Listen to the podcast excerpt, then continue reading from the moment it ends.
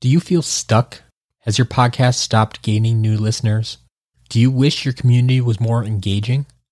I know that a lack of engagement can make you feel like nobody cares about your podcast or nobody wants to hear what you have to say. But in most cases, that's simply not true. It's more likely that your loyal listeners just haven't found you yet. Your artwork, your titles, your descriptions haven't done enough to catch their eye. Now, I'm not here to sell you on an easy button. There will be some work involved, but the first step is to get another experienced set of eyes on your project. It can be difficult to objectively examine and evaluate your own work.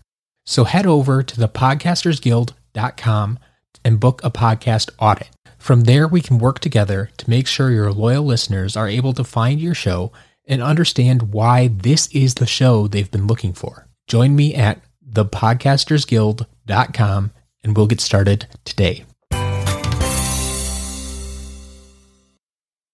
Where should I send potential listeners? What link should I include in my social media posts? These are questions I hear all the time from new podcasters, and I get it.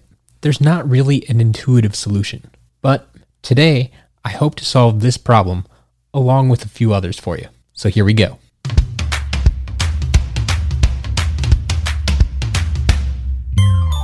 Podcast Better is for you, the podcaster, or soon to be podcaster, who has a business, a cause, or a hobby that you're passionate about. Each week, we'll take a closer look at the mental, physical, and technical skills necessary to produce a quality show that your fans will want to listen to. Thanks for sharing part of your day with me so that we can podcast better together. Welcome, welcome, welcome, fellow podcaster, back to another episode of Podcast Better. Back in episode 21, I just finished telling you that you should, in fact, be listed in multiple podcast directories. So now that you're listed in 12 odd directories and you want to share your show on social media, what should you do? Now, if we're talking about Facebook, you could theoretically just post a list of all your links to all the directories. But not only is that time consuming, especially if you're going to do it every week, but it looks spammy. It's just just a bad post. Outside of Facebook though, Twitter has a character limit. Instagram only allows for one link in the bio. So a long list of links just isn't practical or even possible in some cases. So what's the solution? Well, if you read the title of this episode, you probably have a pretty good idea of where I'm going with this. Your website. That is the solution. It's one link, it's easy to remember, it's easy to share, and there will be no extra decisions that you have to make. Now, this is just one of many reasons I believe that you should have a website. But I know for this specific problem, maybe some of you have heard of sites such as Linktree or Flowpage, or there's a few other ones out there as well. But the fact of the matter is, these are all just kind of interim solutions that your website can solve. All these sites are doing is giving you an external third party site, once again, that you don't control fully. They're giving you a place to house all of your links. So while it may seem like a convenient solution to this problem, it's like, oh yeah, they give you one link where you can go, but it's just a link to another website.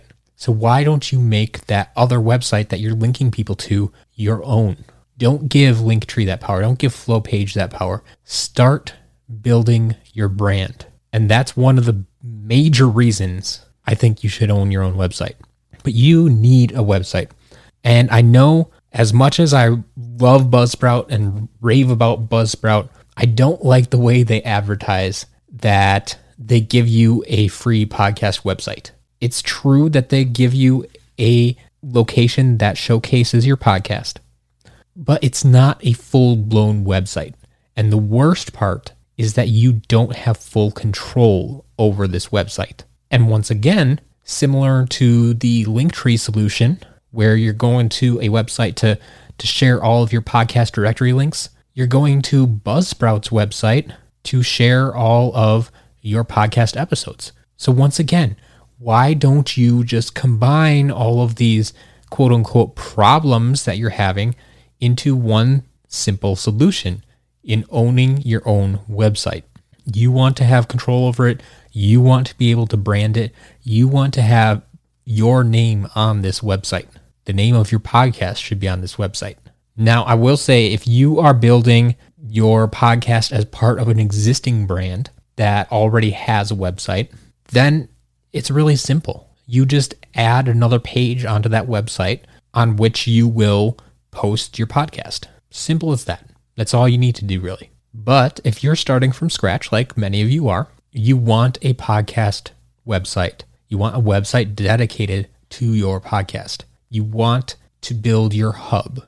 You want to build a brand. And that's where we are starting with a website because eventually you're going to want to expand. Whether that expansion is simply more information about yourself or your podcast or your second podcast, if you get that far, or information about the hosts, or maybe there is a resource that you create that is going to help your listeners. And where do you post that? You can't do that on your Buzzsprout website. You're going to want to do that on your own website where you have full control, where you can post whatever you want. So once you have your own website for a podcast, your initial problem that we started off this episode with of what to link to is very simple. You just link to your website. And on your website, you can have links to all the different podcast directories. Or people can just listen to the podcast on your website. They don't have to even go to a directory. Now, most people will eventually, if they enjoy your show, choose a directory that they're already using to listen to other podcasts. But the fact of the matter is, the link will be right there waiting for them. But the nice part about directing them to your website is that they are also shown any other content that you may have. It's going to be easier for them to see the other episodes that you've produced.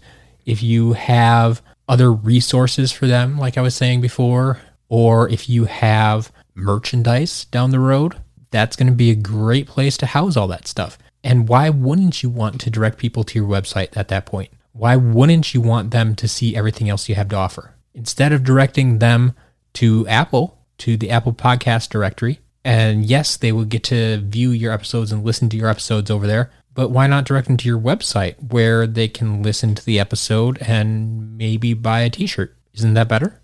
So, your website is going to become your hub. It's going to be where you build your brand.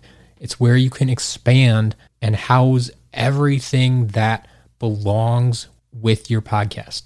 Then having your website also plays into the last few episodes that I have been talking about. We've recently talked about transcripts and why you need transcripts. That was just last episode, in episode 22. And two of the big reasons I gave you SEO and accessibility. That holds true here as well. If you want your podcast to be found in the search engines, there is no better way than to have your own website. Because once again, you can pump this website full of content, and every piece of content you put up there is going to help the search engines find you more and more and more. This way, you're not buried on the back end of your website or your podcast host's website with all the other podcasts that they host. You are your own entity.